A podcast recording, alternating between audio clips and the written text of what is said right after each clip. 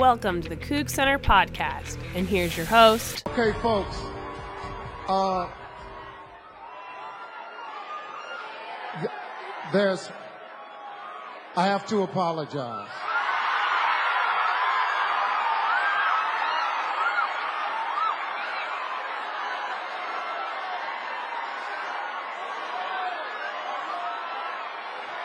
The first runner up is Colombia.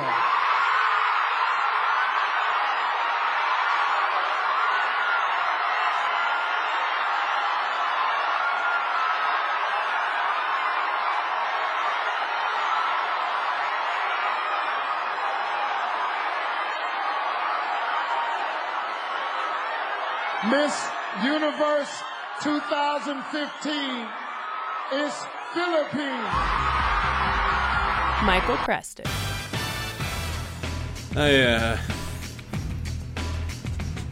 I mean, you feel bad for the guy, right? You feel bad for Steve Harvey for doing that. And I saw the way they showed the card later, and the way it was laid out was not not very intuitive. But man, when you're gonna go on stage and you're gonna make that kind of announcement, you need to be back there with the producers, like clarifying everything. Who's the winner? Who's the runner up? Who's the second runner up? Oh my god. Just the look. You can't see it obviously because you only heard the audio, but the look on the woman's face who was Miss Colombia, the look on her face is just like if you had to have like a picture next to the definition of what the F in the dictionary, that would be it. Oh my goodness. Could have made him the Dunderhead of the week. That's just too special to share. Welcome to the Coug Center Hour, Bull Week edition of the Coug Center Hour. Here we're going to talk to Vince Grippi from the Spokesman Review, an old friend of ours. Then Jerry Steinberg from State of the U. We'll talk a little bit about the Miami Hurricanes as well.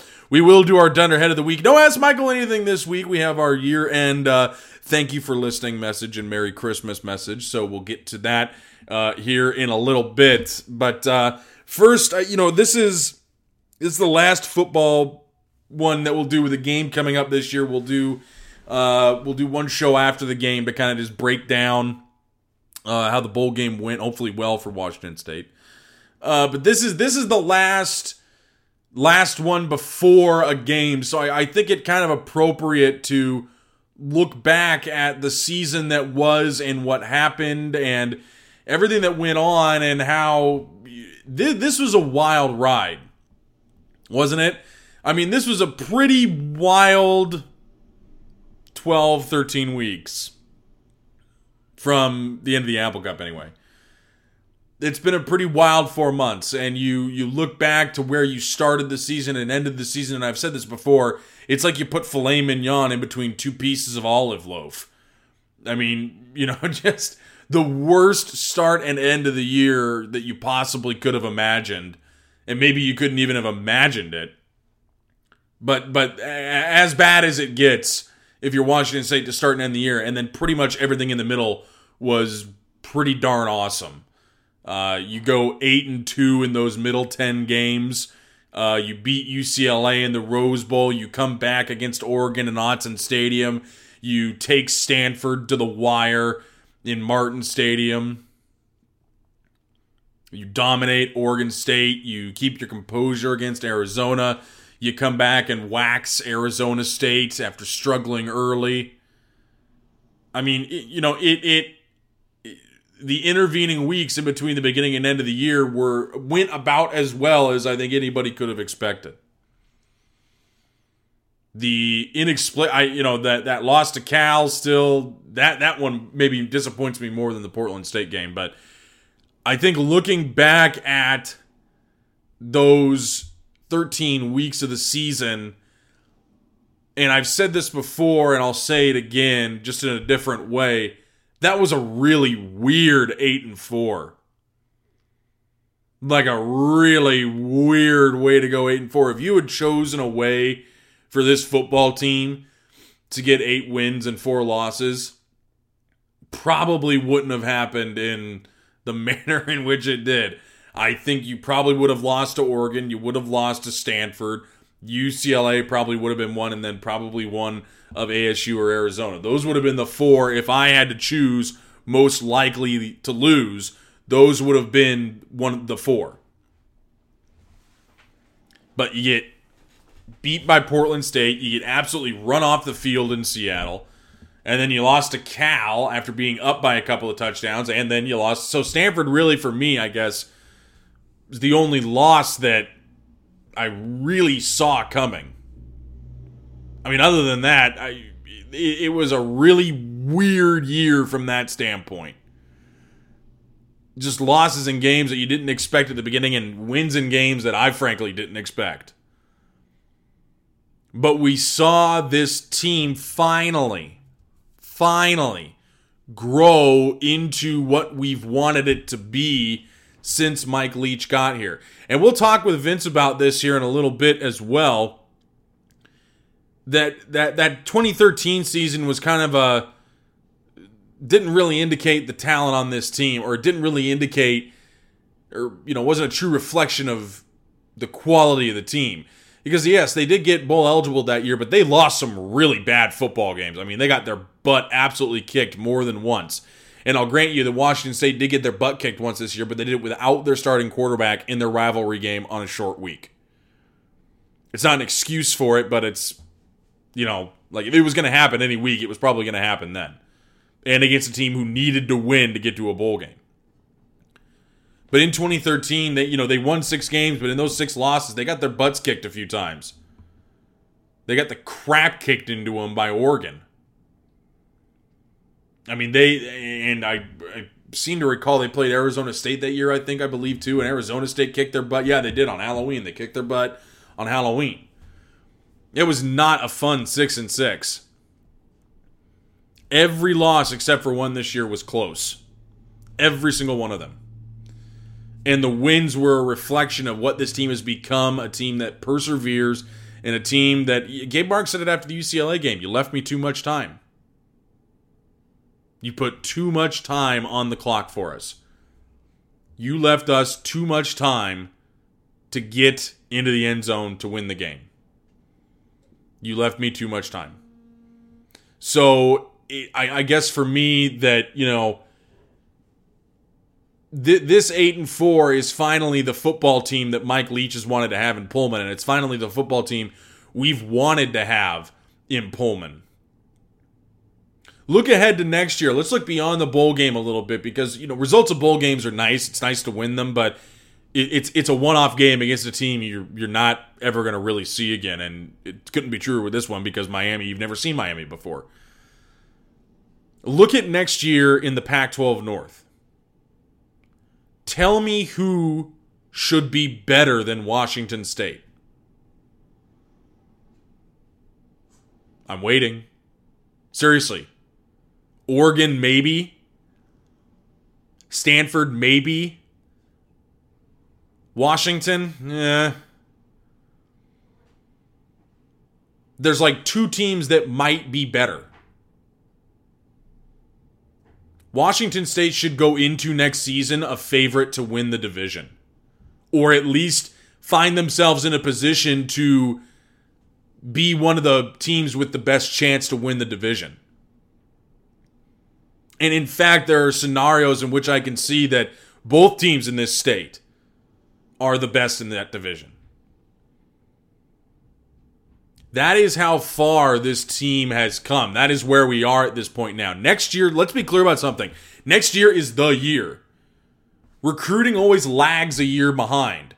If you really want to get this program going in the right direction, to not, you know, not where 10 win seasons are the norm, but where eight, seven, eight, nine wins is the expectation, next year is the year.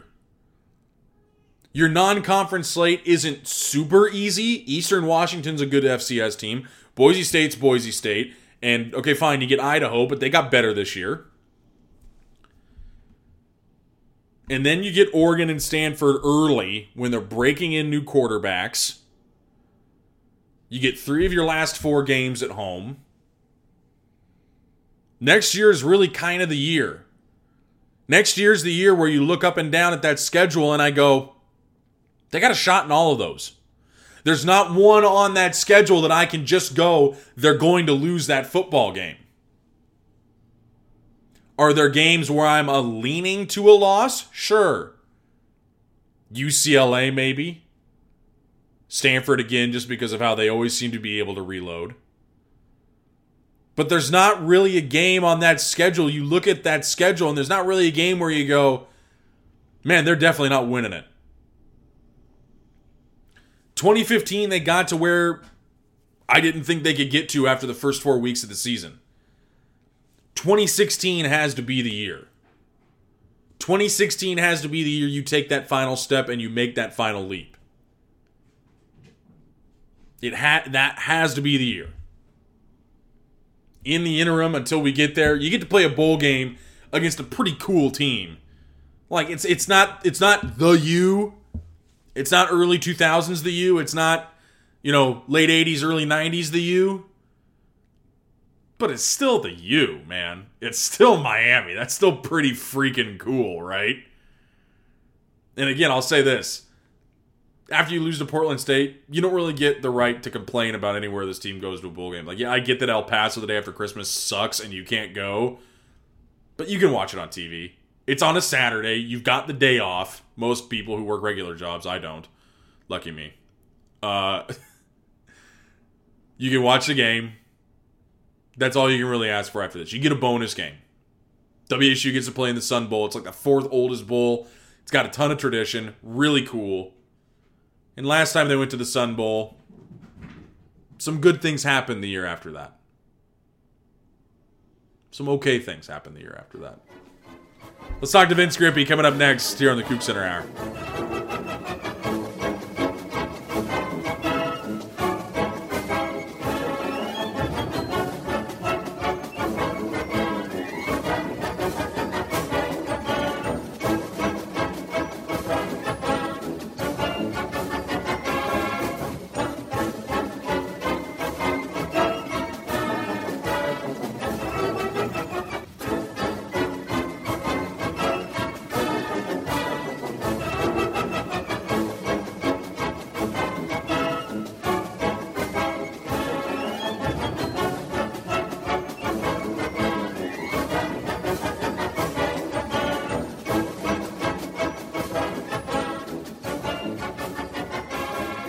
Back here on the Coug Center Hour with the dean of reporting on Washington State athletics and a man who taught me a lot of things when I was first starting out writing and covering football. So you can blame him for everything I say and write. Uh, Mr. Vince Grippi of the Spokesman Review. Uh, Vince, uh, it's Diet Coke in a bottle right now, right? That's what you're having while we do this. Uh, well, no, actually, uh, it's Diet Pepsi because it was cheaper. When you're retired, you have to buy what's cheaper. I don't buy. You know what? And, and that's. I don't really think there's a difference between Diet Coke and Pepsi, or maybe there is, and I'm just not a, a oh, diet There's soda. a huge difference. Come on, Okay, Michael. sorry, sorry. better than that? I mean, there's an incredible taste difference. But you know what? It's just it's all free calories. So I'm, yeah.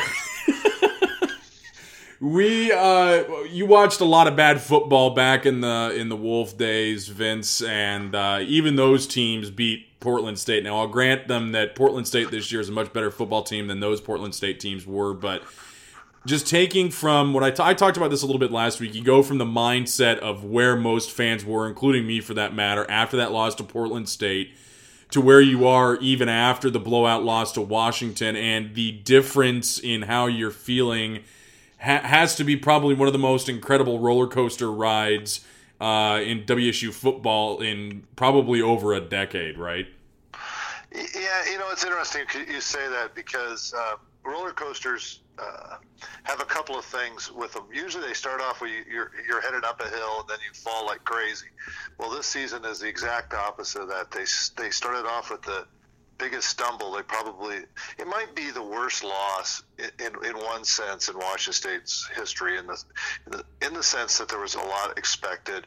There's been a lot invested in this program by fans by uh, the school itself, financially and emotionally, and to open up your season losing to an FCS school, uh, one that wasn't expected to be any good. You got to remember that it wasn't like we were talking about Portland State that we know now.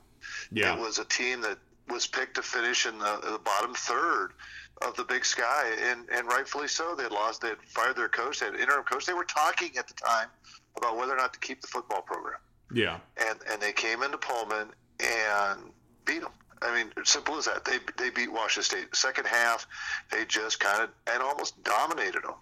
And uh, you were right. Uh, Cougar fans were uh, ready to jump off the cliff, uh, following each other, uh, run into the White Cliffs of Dover, and just jumping into the English Channel.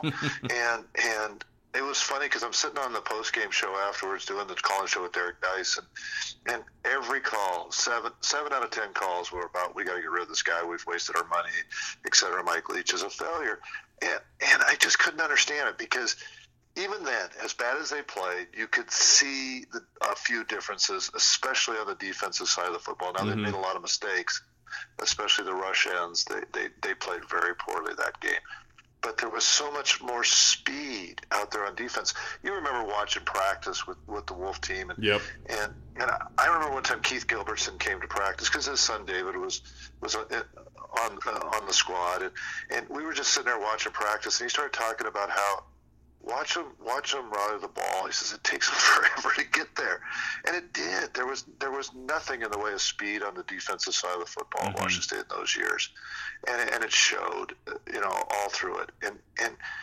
that Portland State game, as bad as it was, you could see a few inklings of how things could get better. And I said that on the postgame show. I said, people don't get so so uh, quick to dismiss this team. It's one game. Uh, there's 11 games left in the season. Who knows where they can go? Teams get better. Mm-hmm. And to Mike Leach's credit, to Alex Grinch's credit, to the rest of the coaching staff, and to the players' credit, they did get better. Yep. I, I want to talk a little bit. Uh, you mentioned Alex Grinch there, and you mentioned just some of that speed on defense and the things that you know you could see when Paul Wulff was the head coach. That you know, try as they might, those guys, those they just could not get to the football quick enough. There was just no team speed. And what Alex Grinch has done with this defense is pretty amazing, considering what I think a lot of us felt last January that it took forever to hire a guy and you had to go with a completely unproven coach who'd never coached defenses before. So you go from a guy who, you know, we were all a little bit nervous about to now a guy who you hope you can keep in Pullman for the long term. That's also got to be quite the transformation from beginning to end of the season. Well, I, I mean, Mike Leach has made his career recruiting guys for football that nobody else had heard of. I mean, he did he didn't get five star guys at Texas Tech. He does, he's not getting five star guys at Washington State, um, and he's turned them into football players oftentimes. Well. He's doing the same thing with his coaching staff, if, if you think about it. And went out and got a guy that's basically your equivalent of a three-star recruit. And Alex Grinch, a guy that had been a secondary coach at the University of Missouri, and, he, and you say, okay, you're a secondary coach, but we're going to give you the keys to the defense. You run it. And, and for Mike Leach's team, that is really honestly the truth because he's not a head coach that's in that defensive meeting room and and and, and making a lot of you know uh, suggestions and decisions. He just wants to play a certain way, and he l- lets you figure out how to play that way. Yeah. And he gave it to a guy that's, I mean, l- let's face it, he's young enough to be my kid, and, and probably young enough to be Mike Leach's kid, and and and he trusted him, and it's and it's paid off. I, I've always felt since about game three of this season, maybe game four, maybe it was after the Wyoming game because the Wyoming game was still kind of a struggle. But after that, the more you sat there and watched the defense play, the more I realized that uh, Shalom Luani has made an incredible difference in the whole tone of the defense. We all know how hard he hits. I mean, everybody that watches a Cougar game can say that they saw this. It's, he hits like Deone Bucannon used to hit. Um, but the the thing he's brought that they didn't have before was a was a quickness of decision making. I don't think I really uh, phrased that right, but he, he plays fast. Okay, Yeah. in, in football coaches' parlance, he is fast. He runs pretty well, but he plays fast. He makes his decisions quickly. When he makes the right decision, it's very disruptive, and the whole defense is playing that way. And and to me, he's the MVP of the of the defensive side of the ball this year. I, I don't think anybody else would vote for him, but that's that's my pick, and I'm sticking with it. I like no, I, I I like that. I think the whole defense obviously they improved all year, and it you know it they they looked a lot better than last year. It would have been hard to look worse, but they certainly looked a lot better. The big key to their success this year. And I, I want to go back to Vince. Their their last bowl eligible season was in 2013. Uh, six and six that year to get to the bowl game. They would eventually lose to Colorado State.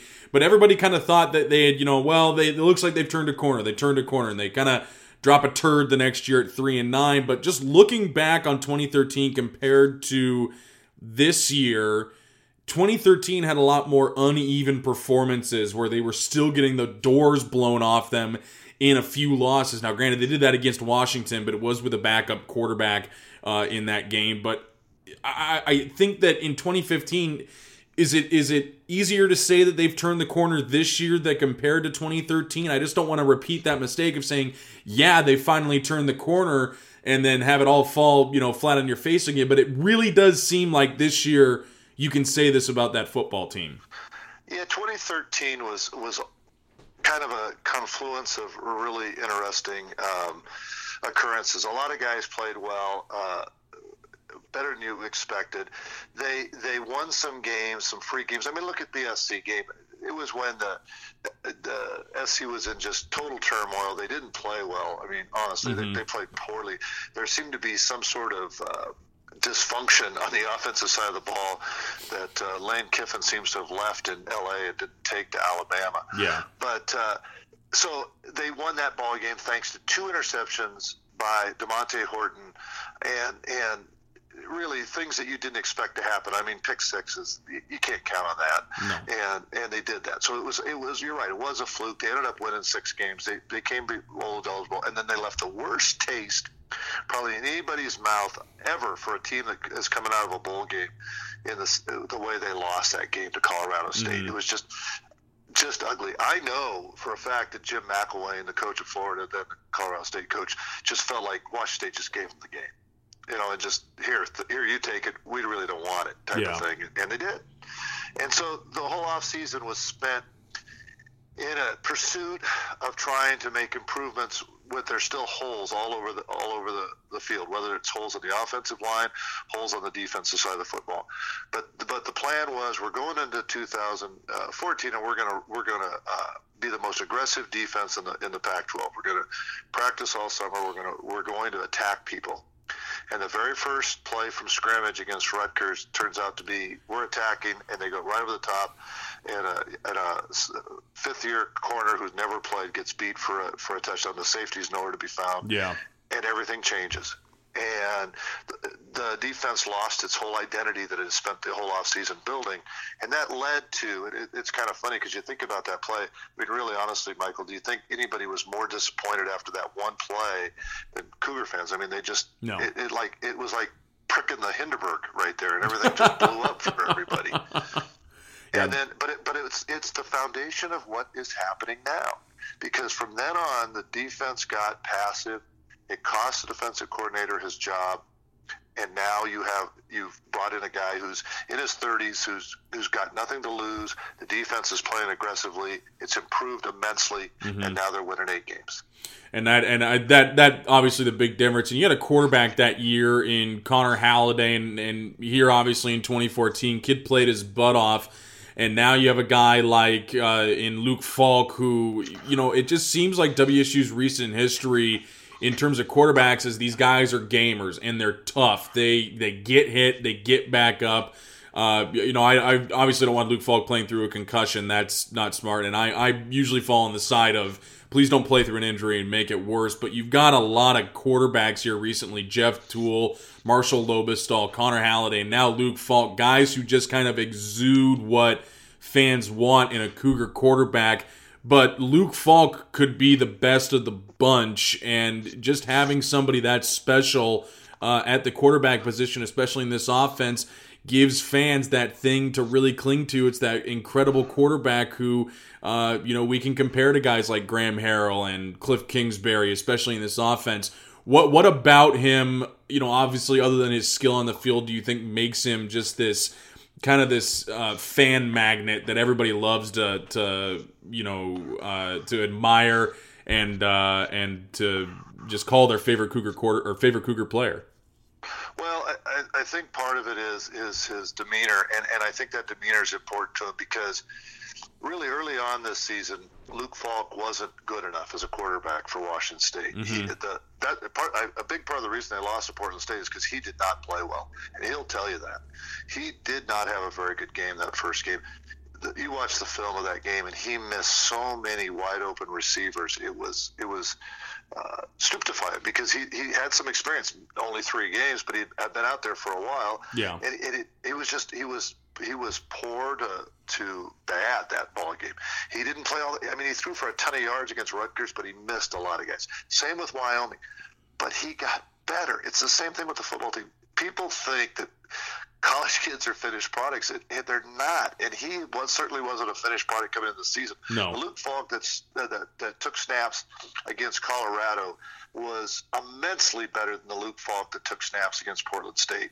Um, and, and and he, it's not just in his throwing because he's always had a good arm. You know, he's not going to throw it through a brick wall, but but that doesn't matter in, in quarterback play. The, the key in quarterback play is getting the football to the right guy at the right time. And and early on the season, he wasn't picking out the right guy as often as he needed to. By the end of the mm-hmm. year, he was, and that that's what I think really endears him with Cougar fans is that he's good. I mean, you throw for four or five hundred yards every game, and and, and you're and you're putting the ball in the space it's supposed to be, and guys are running with it, and you're, you're scoring a ton of points. Uh, you know, it doesn't matter who you are; they're going to like you. You mm-hmm. know, and and then it really helps when your team keeps winning because I mean Connor Halliday uh, threw for 700 some yards in a game, uh, you know, an NCAA record, and they lost. Yeah. You know, and it's not Connor's fault. He did everything he possibly could to win that football game. There's, I don't think there's anything else he could have done to win that football no. game, and they still lost, and so people have a sour taste on it. Yeah. You throw for 298 yards that same game, and you win, people are pretty happy. Mm-hmm. So, uh, you know, like anything, fans love winners, and, and uh, Luke Falk has been a winner since he's he's been here. I mean, he's got a winning record as a, as a starting quarterback, and that it hasn't happened much since uh, 2003, has mm-hmm. Where I've seen a little bit of let's go to the bowl game here a little bit now. I've seen you know eight and four, and there was some thought maybe that you could sneak into the Holiday Bowl, and USC took that game. You were never going to the Foster Farms Bowl. They'd always been interested in UCLA, so WSU's landing spot being the Sun Bowl. In other years, it probably would be better given the game was usually on New Year's Eve. Uh, not this year because of the college football playoff, but I see a lot of a lot of belly aching from fans about oh it's a crappy location and oh why even bother if fans can't go and this that and the other thing and i guess my attitude is kind of again after the start to the season and after going two and two through your first four games you should probably just be pretty happy that this team is playing in the postseason at all at this point yeah but i get the point i mean a day after Christmas is a really tough day yeah. for any bowl anywhere. I mean, it, it's just it's just a, it's not not a great place for to draw a lot of people. But really, honestly, Michael, what has college football become? It's become a TV sport. Mm-hmm. It's not about the people in the stands as much as as much as. Uh, college football programs still like to push how important those people are to them they're secondary to the, to the eyeballs watching TV and the, and the ratings and the amount of money yeah. that the, the TV people spend. You know, it's really funny because the Sun Bowl is, is an anom- anomaly in college football now. It's it's the it's one of only two bowls that isn't televised by the you know Disney World uh, mm-hmm. stations, whether it be ESPN or ABC, and uh, pretty much. And I mean, Fox has. I mean, I'm talking about the bowl bowls, not the not the really big ones. And so ESPN's kind of uh, really gotten a, a, monopoly on everything. But Sun Bowl's been with CBS forever, and, and it still is. And and it, has got a little bit of a tradition to it. It's it's one of the oldest bowls there is. Mm-hmm. It's just it's it's in El Paso, and it's on the day after Christmas. And and I don't care how you feel about El Paso. I have my own personal op- opinion about it because I've spent some time there. Um, but still, it's hard to get to. I mean, it's not Dallas. It's no. not Houston. It's not even San Antonio, for goodness sakes. It, it's not a place you could you know, you could fly in late Christmas night if you wanted to. Really, I mean, I guess you could. It would have been hard, but Yeah. it, it's it's hard to get there, and and that I understand it, but it doesn't really matter because they are there. They're playing in a game. They get those 15 practices they're using right now. They're in the middle of. They're improving guys that may not have. You know that that we're kind of on the bubble about. They spent a week really working with some of their younger guys that are now that's going to help them next year. Yeah. I thought Mike Leach said the most interesting thing he said football wise all season when he talked about at the end of the Washington game that the 2016 season starts now. You know, it, the bowl game to him is the kickoff to next year. Yeah. And that makes a lot of sense. I mean, you got guys that are going to be called upon. You know, you're going to lose some seniors on both sides of the ball. You've got a chance to have a very good team uh, next year, but you need some guys to step up. Well, why not use the 15 practices in the bowl game to get them ready for that next season to see what they could do? Mhm. And uh, I think that's a part of their plan. And again, I think that's pretty smart. And another thing, I t- talked to some fans about this, and you know, I, I again, I understand their point about it being tough to travel to El Paso, and I totally get that. But you know, in terms of a team that you're playing, I think this worked out about as well as it could have for WSU because not only do you get a team that you've never played in Miami, you get a team that historically uh, is one of the best programs in college football. But not only are they that, they're in a down year. They fired their head coach, and granted, they've gotten better with Larry Scott as their head coach, but they're still not the Miami of the early 2000s, the late 80s, early 90s. They're not that Miami football team. So, from that standpoint, it's a pretty marquee opponent for WSU, but one that's really, really beatable and kind of a cool thing for fans to watch, even if they're not going to be able to make it to West Texas. Well, being that the Star Wars movie is coming out or is out right now, the, the newest one, I'll, I'll quote the first one Don't get cocky, kid. Yeah. because this team's better than people think. I Yeah. mean, talent wise, I, I really believe that. Don't tell Nebraska they're not the same Miami of old. They beat my- Nebraska. Don't tell Mhm. Pittsburgh, which was ranked most of the year, they beat Pittsburgh in Pittsburgh. You know, don't you know? Georgia Tech was expected to have a good team. Were they down a little bit? Yeah, but Miami handled them pretty hand Yeah. just a couple, few weeks ago. Duke, they beat Duke, which has turned into a decent program. The Clemson loss, they quit. There was they quit on themselves and they quit on their coach, and he got fired that week. I mean, it was it was one of the worst losses you've ever seen. But since then, they've lost once to a pretty good North Carolina team, and they've won four times. I don't know. I, I mean, I think it's a it's uh, the kind of game where Washington State fans will think, "Oh, Miami, they're down. They fired their coach. Well, we got this one." Well, they're eight and four, just like Washington State. They finished five and three in their conference, Mhm. and uh, they're they're they're ready to show that they can play. They're ready to say goodbye to their interim coach that, that brought them all together and kept them together for the rest of the year. And most importantly, their new head coach is going to be in attendance watching, and every on the team wants to impress him because they want to play next year. I'll leave uh, you off with this, Vince, and we talk about uh, next year a little bit. And Mike Leach mentioned that you know that this bowl game is kind of the start to next season. And you saw a guy in Theron West uh, in the New Mexico Bowl really make his mark, and he played some in 2014 as well. Um, this really is kind of the starting point for that 2016. And we saw the schedule uh, a few days ago, and other than the early bye week and a Black Friday Apple Cup in Pullman, I think it sets up pretty favorably for WSU, where you kind of look down that schedule and you go, you know, there's only maybe one or two games where I really can't see them winning it, but man, if they can really get off on a good foot here, and 2016 kind of looks like the year, doesn't it? I mean, at, at this point, that's that's kind of what you got to be thinking. Yeah, you know, when they get to start off with an FCS school in that first game. Well, oh, wait a minute. Um, Yeah. and they're playing a good FCS program. yes, I mean, yes. Eastern's very good. That's Yeah. the hard part is you're Mhm. playing. Uh, you're playing one of the best there is in the country. You know, they gave them all they could handle a few years ago. Uh, and they give every Pac-12 team a, a, a run for their money. Mhm. And you've got you've got Boise State at Boise State. So your your non-conference uh, schedule isn't. Uh, as simple as you'd like it to be. Uh, As personally, as far as I can see it, I mean, your, your FCS Yeah. school is a tough one. Your road game's a tough one, and then you got Idaho at home, and there, that's a little bit of a grudge match if if the same coaching staffs are still in place come Yeah. come next season. And then you open up, you get your bye week. Oh, great, thanks. Let's have a bye week after our non-conference, and then play nine consecutive Pac-12 games. That's really nice, of you, Pac-12.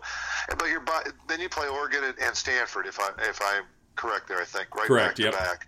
And let's hope by then Dakota uh, Krupa, uh, Prukop is hurt, so he, he's out for a game or two for Oregon to, to help there. And then uh, Stanford is not going to have their quarterback back, the guy that ended up almost beating you single handedly this year. Yep. So that's a good thing. So, yeah, Michael, your optimism is probably uh, well founded, but as far as I'm concerned, I, I guess I, I'm more of the John Wooden uh, school. Don't get too excited. Don't get too down. Don't don't get too upset at losses. Don't get too. Uh, don't be looking forward too much because if you end up looking down the road, you run over something right, or somebody runs you over right in front of you. And uh, next year is, you know, they have a chance to be pretty darn good. Mhm. But it, they have to play the same way they did this year, which is getting better every week. And by the end of it, they could be something special. Uh, right now, I just want to see if they can actually win a Sun Bowl game. That's fair. You know, you talk about somebody running you over. I think you, you're talking about that because I once almost ran you over getting to the donuts in the press box. Isn't that why? Yeah, maybe. Yeah, but you know, lately I've been kind of slow, and because they haven't had many chocolates, donuts, and so I, you know, I, it's no reason to rush if they don't have chocolate. So what you're saying is I could get around you a little easier now. Not not the young and nimble Vince Grippi I knew who who would literally go through linemen to get to a to a chocolate glaze that they had up yeah, no, there's no doubt about it. I Oh. mean, you don't get between me and my donuts. I'm sorry.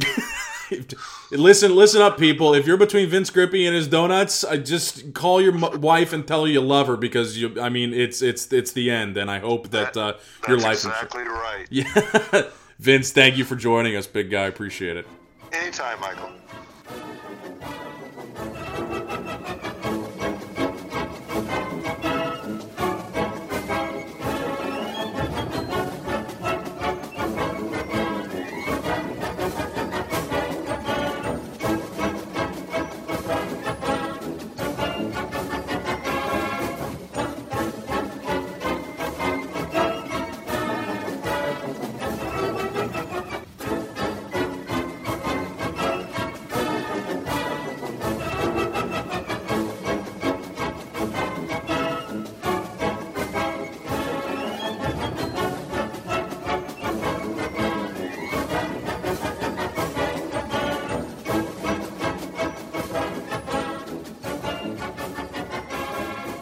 Back here in the Coug Center Hour, uh, we've talked to uh, Vince Grippi, the retired Vince Grippi. We'll now talk to uh, our Miami expert from the state of the U, uh, Mr. Jerry Steinberg. And it's it's not it's not Miami State; it's the University of Miami. So state of the U, just you know, to play on the State of the Union. But uh, just just for it's not Miami State University because I never understood the the city state university name because that kind of seems like weird. I don't know how that you can do that.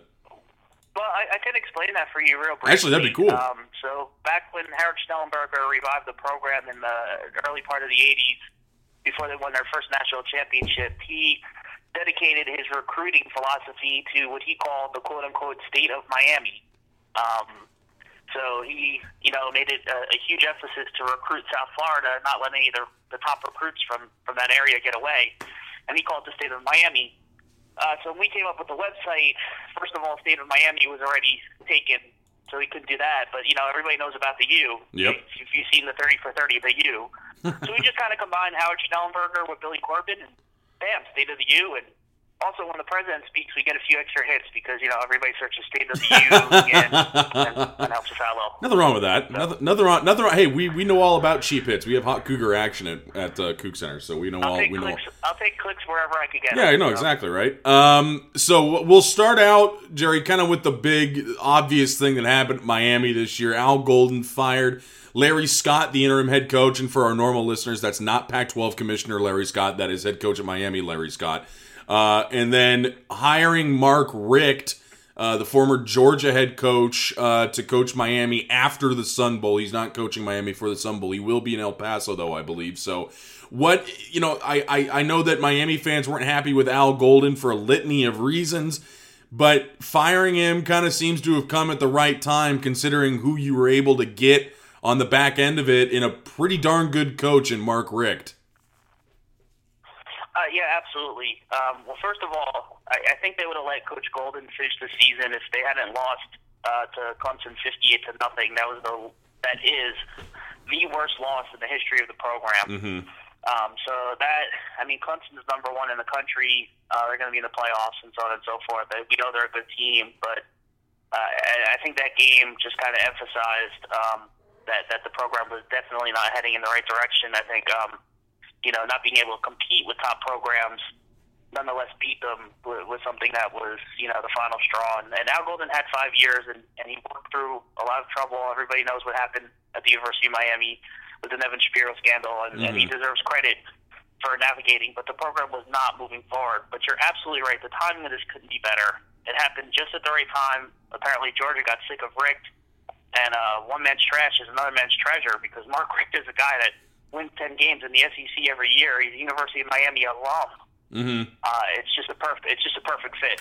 So Miami is is very very fortunate to get Mark Richt, in my opinion. I mean, you talk, yeah, you talk about it kind of being that perfect confluence of timing, and you know, you know, the one man's trash and the other man's treasure. I think is pretty apropos in this case because Mark Richt is not a bad football coach. He's a pretty damn good football coach, and obviously not up to Georgia's SEC standards, but how does the fan base react to this kind of hiring? Because, like you said, he's a UM alum, um, so they've got to be pretty thrilled with the fact that they're not only able to to get a, a, guy who knows Miami football pretty well, but a guy who, for really all intents and purposes, should not have lost his job with Georgia, but he did because, well, SEC is totally unreasonable sometimes. Yeah, it's, it's like the uh, Nick Saban effect for everybody in the SEC. I mean, it, it, I mean, it's crazy that Les Miles almost lost his job in LSU, and you know, Richt kind of kind of fell through the aftershock of uh, not being able to beat Alabama, and, and they did have some trouble in, in big games at Georgia, but nonetheless, I mean, you win ten games just about every year in the SEC, you must be doing something right. Um, the only thing I would say, Miami fans are, I would say, pretty much thrilled uh, through and through there may be a small group that was a little dissatisfied at first. Um, the the consensus choice of most Miami fans would have been Butch Davis to replace Al Golden. Mm-hmm. As you know, Butch Davis was the guy that uh, resurrected Miami in the '90s, early 2000s, uh, handed over arguably the greatest football college football team of all time to uh, Larry Coker and won the 2001 national championship. Uh, those were all Butch Davis's players. So there's uh, a considerable amount, considerable amount of reason why he was such a popular choice among the fans. He did run into some trouble at North Carolina, although they said he was cleared of any wrongdoing. Um, given the Nevin Shapiro thing that was hanging over Miami's head, I don't think they wanted to go that direction. So everything mm-hmm. worked out perfectly, and I don't think they could have got a better selection than Richt. Um, had Les Miles become available, that would have been interesting. Um, had Charlie Strong become available, uh, that also would have been interesting, but I, I think all things considered, Richt was pretty much perfect. So you know, perfect for both sides.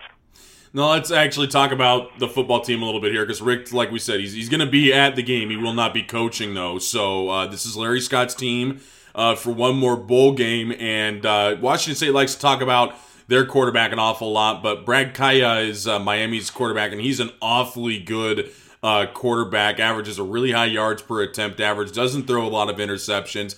Completion percentage could be a little higher, Jerry, but I mean, other than that, uh, he seems to be a pretty darn good quarterback. What makes him so good for the Hurricanes? Um, well, first of all, with the he, he is a sensational quarterback. I, I know you guys got a great kid up in Falk mm-hmm. um, at Washington State. I, I think they're similar players from from what I've seen. I've, I've watched a lot of highlights of Falk this past week and a half, or since the bowl was announced. Uh, they're pretty similar. Uh, Kaaya's completion percentage, I would attribute more to the fact that their offensive line, which is very young, has been porous in pass protections at times this year. Mm-hmm. The sack number, numbers aren't that high, but that's because Kaia is so good at getting rid of the ball. Um, so he's been under a lot of pressure, especially in games like Florida State, um, the North Carolina game, and some of these other games where, where they lost or struggled. Uh, he, he's had next to no time to throw the ball. He even missed the game. He got knocked out of the Clemson game with a concussion uh, because he got hit too much, so much. Yeah. But what makes him really, really good uh, is first of all above the shoulders. He comes in prepared every single game. Uh, he changes plays at the line of scrimmage and, and gives the team the best chance of success. Uh, for a sophomore quarterback, he's way above the curve in terms of um, the mental aspects of the game and making the correct reads. But on top of that, he's uh, sort of a perfectionist. Works very hard at his craft. Um, his footwork in the pocket is exceptional. So his passes are very accurate because he gets rid of the ball on time, Mm-hmm. and uh, he always has his, his feet behind him. Um, just just your prototypical uh, pro style drop back quarterback. He's not going to scramble much. He'll occasionally make a play with his feet to buy more time uh, to find a receiver, but he's not a running quarterback. Mm-hmm. But um, really, I would say first of all the mental aspect, second of all his footwork, and third of all is accuracy. And he's got plenty of arm strength as well. Mm-hmm. So th- those are the attribute, attributes I would say that make Kaaya uh, an almost elite quarterback at this point. You have a guy like Kaaya at quarterback, and then you go to the rushers. Joseph Yearby will rush for almost a thousand yards this year. It's not like at Washington State where it's kind of running back by committee back there. Gerard Wicks will carry the ball more than anybody else, but Jamal Morrow, Keith Harrington get a number of touches as well. And we're just not used to seeing a guy close to a thousand yards by himself at WSU. Yearby averaging about five yards a carry seems to be uh, pretty threatening out of the backfield as well. But Mark Walton's got more touchdowns. What is it that makes the Miami running game so effective? Because these guys seem to pick up chunks of yards. Trevon Gray as well, uh, Trayon Gray, excuse me, as well picks up a lot of yardage. What what is the something in particular that makes the running game so good at Miami? Well, I, I I tell you, um, last year the running game was great. They had an experienced offensive line um, with guys like Ereck Flowers, uh, who's on the Giants, Jon Feliciano, who's on the Raiders. Uh, they had a very experienced offensive line. This year the numbers are a little bit um, deceiving because the running game has not been consistent this year. They've had some big games when they played lesser opponents, but when they played the better teams on their schedule, they've struggled to run the ball. And that's not really um, anything against Yearby. Yearby's a really good back. He's a slasher. Um, he, he was. This is how highly regarded Yearby was coming out of high school. Uh, he came from the same high school as Dalvin Cook, who was nearly a Heisman finalist at Florida State, and they're like one in one A in high school. Really, um, you couldn't go wrong with either guy. So that, that's how highly regarded Yearby is coming out of high school. So he's certainly a very, very talented kid. Um, excellent receiver. I just think his, the, the problem with the running game and it being inconsistent, or just that the offensive line has not been very good this year for Miami. Um, if I had to pick a weakness, I would say perimeter defense and offensive line for this Miami team. So the running game is going to be interesting to see what they can do uh, to avoid being one-dimensional when they play Washington State in the Sun Bowl. But um, Yearby's a good back, and Mark Walton, uh, his stats should be even better. Mark Walton amazingly had like four long touchdowns called back by penalty this year. So you're talking like another 200 yards, another yard or two average per carry, a couple catches. Um, Walton actually, believe it or not, even though he's a smaller back, is really comfortable between the tackles. That's why he has so many goal line touches and touchdowns. Uh, Yearby can go between the tackles as well, but he's a little more comfortable on the outside. Both very, very good backs. Um, both highly recruited coming out of high school. So if the offensive line can do anything at all against that Washington State front, they, they should have some success running the ball because they're really good backs. Let's talk about the receivers a little bit because uh, just looking at the stats, it seems like Kaaya's spread it around, uh, kind of like Luke Falk does at Washington State. You actually have four or three receivers: Stacy Coley, Rashawn Scott, Herb Waters, all finished the season within 45 yards of each other, which is pretty amazing. All from 645 yards to 607 yards. Is there a particular receiver Washington State secondary needs to be worried about more than others, or is it just kind of is it kind of a death by a million cuts when it comes to the Miami receivers? Well, I'll answer that in two parts for you. Um, um, first of all, I would say the guy that's really been coming on, Rashawn Scott's been their most consistent receiver all year. He's a six foot three guy, runs really well, has great hands, um, prototypical, prototypical frame for the NFL.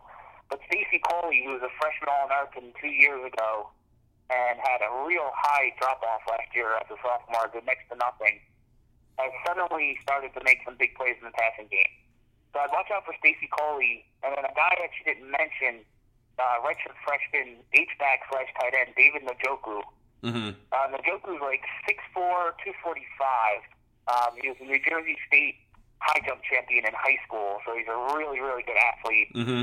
Um, runs really well. Runs really well after the catch. Um, hasn't developed as a blocker. That's why he's more of an H back than than a true tight end. Mm-hmm. Uh, but he's had some big games coming down the stretch, and he looks like a beast. He reminds me of like a poor man's like Shannon Sharpe type player. Mhm. Um, so I'd watch out for Njoku, and, and Kaaya and Njoku are starting to get more comfortable with each other. So I'd watch out for Coley because Coley's come on really strong, and Njoku because Njoku is really starting to develop and get more and more comfortable in the offense. Something we always like to talk about uh, when Washington State's playing anybody for obvious reasons is we want to talk about uh, the opponent's secondary. Washington State's going to throw the ball about 75 to 85 to 80 percent of the time, so it's it's no secret what they're going to do. And I think Jerry, that uh, would you consider the secondary kind of the strength of Miami's defense? You have a lot of really good uh, players in the secondary back there, especially Artie Burns uh, Deon Bush, Jamal Carter are all back there, and they're pretty good. Uh, what what kind of makes this secondary so good, and they've been able to uh, defend the ball so well? Uh, yeah, the secondary is far and away the strength of the Miami defense. First of all, the Miami defense has been very disappointing this year. They've given up a lot of plays on the perimeter, Mm-hmm. um, especially in the run game, but they've struggled with things like bubble screens and and uh, read options and zone options and all kinds of options. Has given them all kinds of trouble all year round. Uh, when you talk about the secondary, you got to start with Artie Burns. He's a junior who I think has zero chance of coming back for a senior year. He's got, Mhm. I think, six interceptions on the year. Um, he's he's a true cover corner. He's about six one, one ninety five. Really athletic, uh, great ball skills, excellent tackler. Um, just does everything really, really well. I mean, Artie Burns is maybe the best corner Miami's had since Antrel Rolle, who actually went to safety in the NFL, but uh, really good player. Um, Corn Elder is a guy that doesn't get mentioned that much because he doesn't have a lot of interceptions, and, and Corn Elder is best known for being the guy that finished the eight lateral play against Duke. um, but he's had a really, yeah. I Yeah. mean, uh, he's he's had a good year returning punts. Um, but uh, they didn't have him back there the last couple games of the season, probably because his value on defense is too high. Mm-hmm. Uh, really, really nice cover corner as well. Uh, not quite as good as Burns, but um, you definitely don't want to sleep on him and just think you could throw to his side all day. Mm-hmm. Um, their third corner is a senior, Tracy Howard, who was a five-star recruit coming out of high school and has never quite lived up to the billing.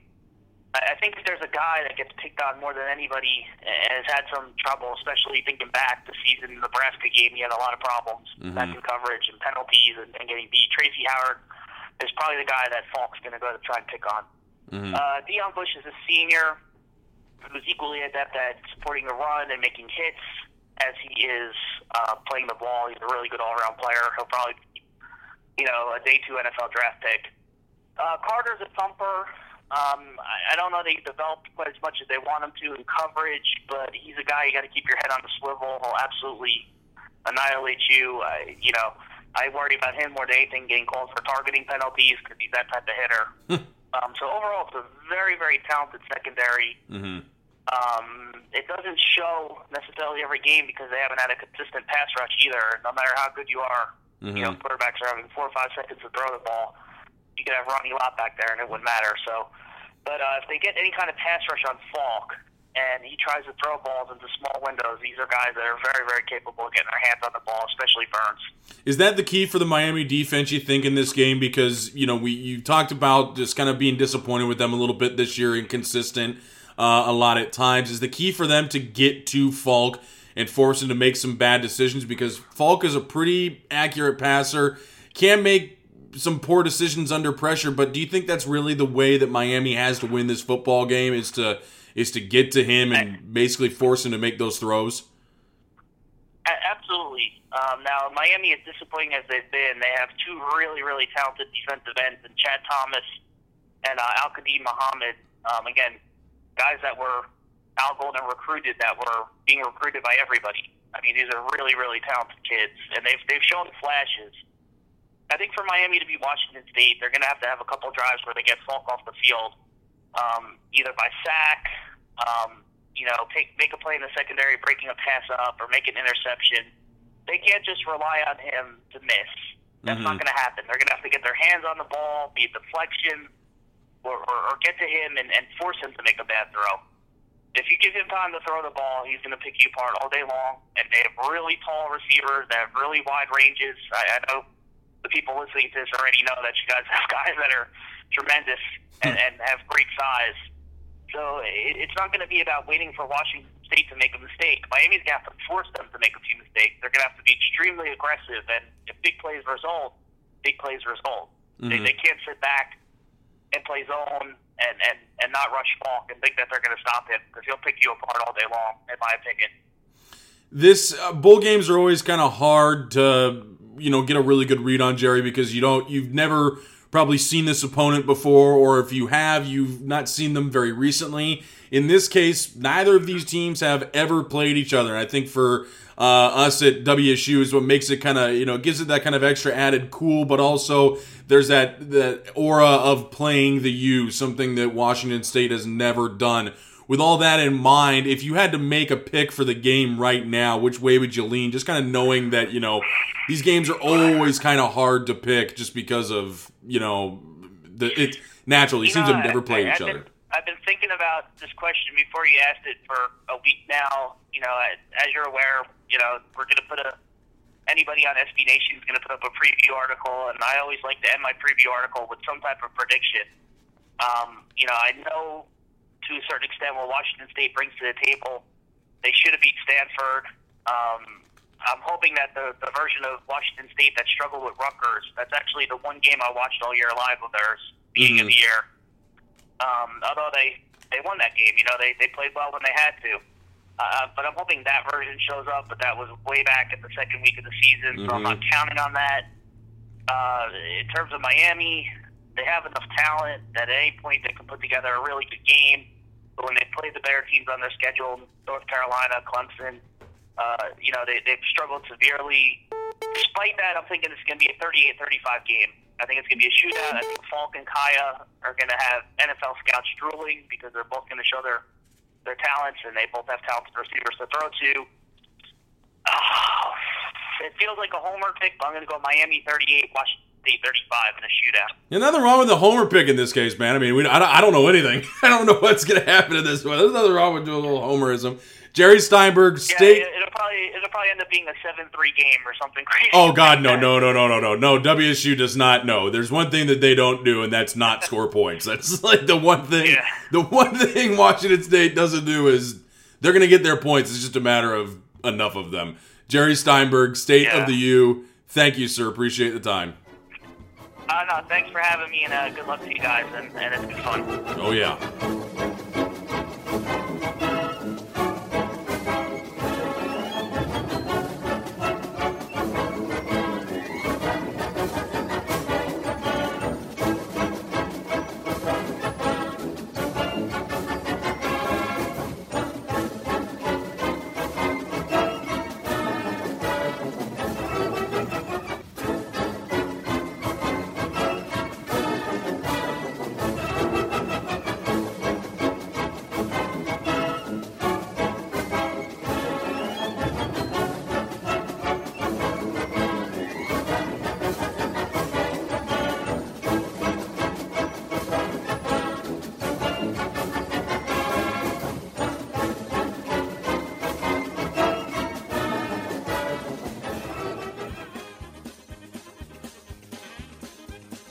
I could have gone with uh, Steve Harvey, but that soundbite was just too good to not share at the top of the show.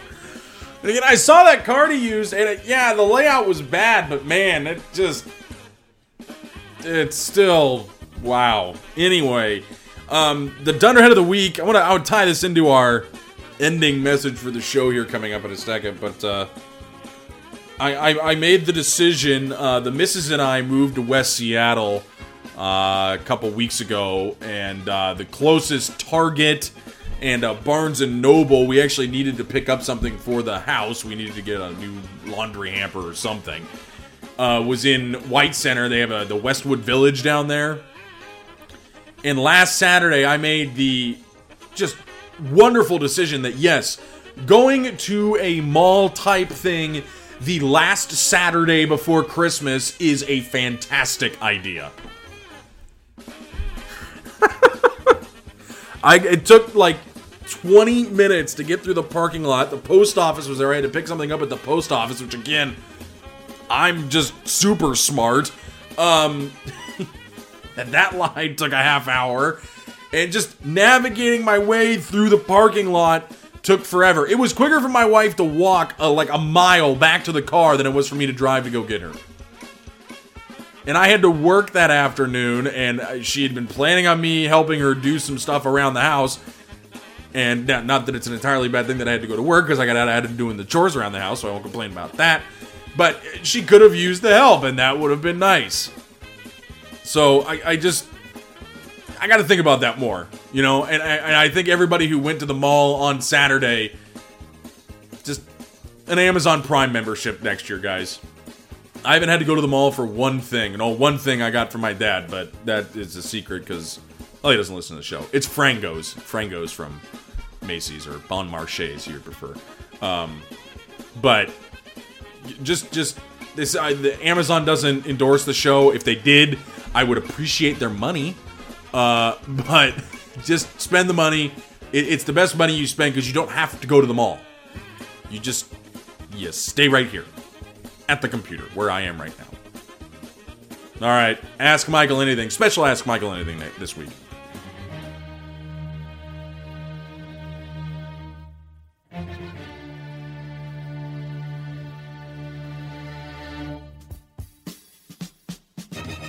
We normally do ask Michael anything, but uh, this is right before Christmas. The show is Christmas week. Uh, and and it's towards the end of the year here. We will do another show after this, but I wanted to spend at least a minute or two here just saying thank you uh, to everybody who listened to the show this year. Uh, we had a one show went over 1,100 listens. Uh, that one with Yogi Roth, Joey Kaufman, and Jacob Thorpe we had on.